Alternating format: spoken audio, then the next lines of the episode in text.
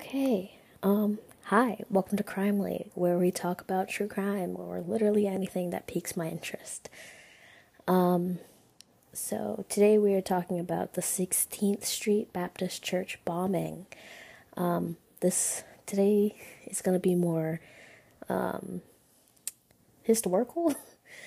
I didn't mean it to be, but it is going to be. So there's that. Um, oh, I'm your host, Cass right. Forgot to introduce myself. Um, okay, so Birmingham, Alabama, right? A place now known for peaceful canals, Peaky Blinders, being the birthplace of Ozzy Osbourne. Wasn't always like that. Wasn't always bustling with nightlife, nightlife and diversity. Um, in the early 60s, Birmingham was one of the largest racially split cities in the US. Um, MLK called it the most segregated city in the country. Um, Birmingham was founded in 1871 and soon became the center of industrial and commercial work in the state of Alabama. However, it was one of the most segregated and racially base, based biased cities in America. Um, I, I feel like I can't mention MLK and Birmingham without mentioning um, MLK's letter from Birmingham jail as well. So, on um, April 3rd, 1963, Dr. Martin Luther King Jr. and his Southern Christian Leadership Conference and their partners in the Alabama Christian Movement for Human Rights led a string of protests, marches, and sit ins against segregation in Birmingham. And by April 12th, MLK and the others were imprisoned. And in a Birmingham prison, um, he wrote the now famous letter. Uh, I'm not going to go too deep into it, or it'll turn it really into a history lesson, but definitely go read up on it. Um, so, first off,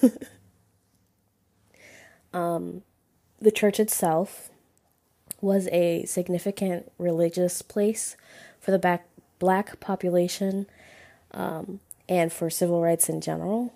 Um, however, because of this bombing, it was soon just a pa- place filled with pain and suffering. Um, yeah.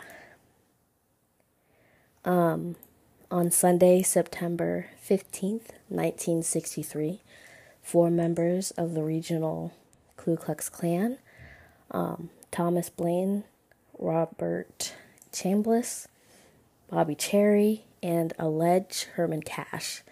Um, Herman Cash passed away, was never tried for any alleged involvement, so I don't mention him again. Um, they planted 19 or more sticks of dynamite, all hooked up to a timer beneath the steps of the east side of the church. Um, they had planned a right wing attack, terrorism, and it would lead to a lot of destruction, all right? Um, roughly at 10:22 a.m., an anonymous caller called the church where a 14 year old girl named Carolyn Maull, I think I'm pronouncing that right, forgive me if I'm wrong, um, she was the acting secretary for the Sunday school. Um, she answered the phone. The caller then said three minutes before hanging up. We're going to pause there, all right? Like, what do you think she was thinking about or feeling in that moment? Like, is this a prank? Should I call someone? Should I tell someone? Fear, confusion no matter what she thought or felt, she wouldn't have had the time to act on anything because not even one minute later, the bombs that laced the building exploded. Um, five children were in the basement of the church at the time. Um, they were preparing for a sermon.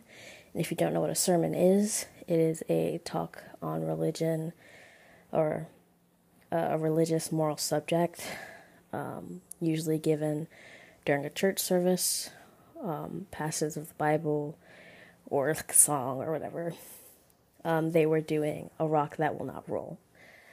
Um, the explosion blew a hole measuring seven feet in the church's back wall. Um, it blew a crater five feet wide and two feet deep in the basement. It destroyed the rear steps of the church. One of the survivors said the explosion shook the entire building and sent the girls' bodies through the air like rag dolls.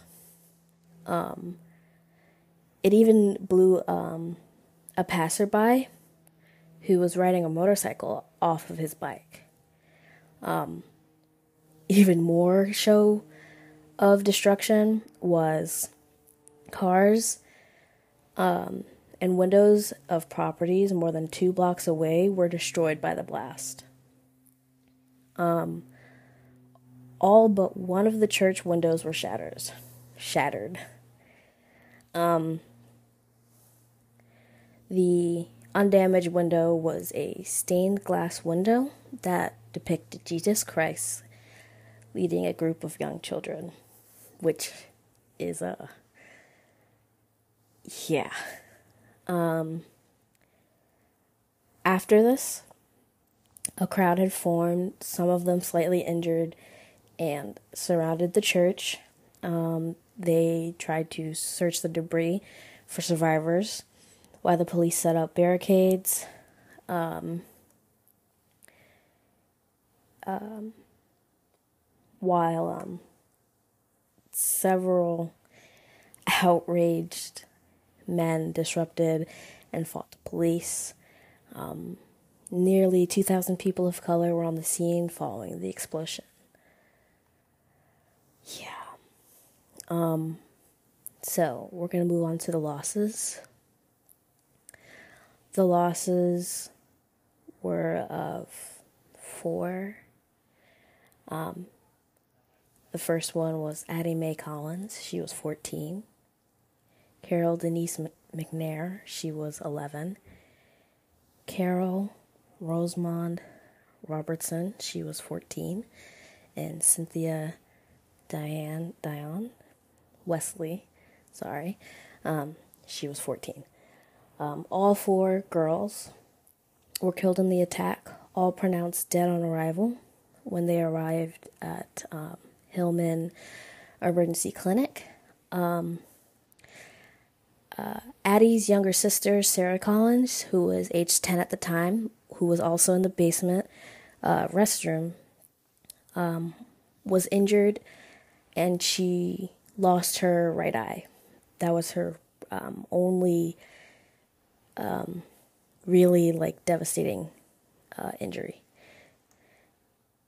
Okay. So, now we're moving on to the aftermath. Um, a lot happened. It was quite crap. Um, I I I hate the FBI, but I mean, it's the 1960s. Um, so, in the aftermath of the bombing, black protesters gathered at the scene of the bombing. Police were sent to break up the protests and the violence um, that soon broke out across the city. Many were arrested, and it eventually led to um, two men um, being killed uh, before the National Guard being called in to take over. Um, and one of the men being killed was by a police officer, and the other was not.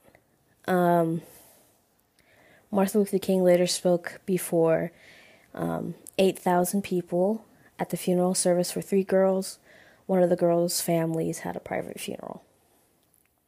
Um, I can't, I didn't find who were the three girls from the mass fun- funeral um, service.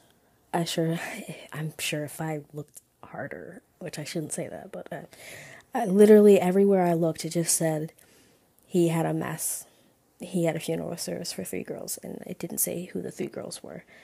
Uh, but I'm sure if I looked harder, I would have found it. Um, um, but he did. Um, although many white supremacists were suspected of committing the crime and repeated cries for justice to be given to the lives lost in the bombing, um, it went unanswered for more than a decade, and here's why. It was later found out that the head of the FBI at the time, J. Edgar Hoover, disapproved of the civil rights movement and was holding on to information. So, um, the Federal Bureau of Investigation concluded in 1965 that the bombing was committed by the four KKK members that I said earlier. However, no prosecutions were concluded until 1977, when the case was reopened by Alabama Attorney General Bob Baxley and Robert Chambliss was tried and convicted of the murder of the first degree. That was for the murder of 11 year old Carol Denise McNair. Sorry, I'm like panting. It's because my I got angry. oh my god. So, Robert Chambliss died in prison in 1985. Um, what can I say? I'm glad. um, after that, the case was reopened in 1980, 1988. I don't know why I typed that in out of order. Uh, it was open in 1977, 1980, and 1988. Um, Thomas Plan and Bobby Cherry were then put on trial. Um, they were each convicted of four counts of murder and sentenced to life in prison. Um, because of the outrage of the deaths of the four girls, it helped build and put a bigger push behind the struggles of ending segregation, and that push would lead to a passage of two acts the Civil Rights Act of 1964 and the Votes Rights the Voting Rights Act of 1965. Um, so, this one was a really short one, but it was a good one. And if I missed anything, let me know. Um, and if there is anything you'd like for me to cover, let me know.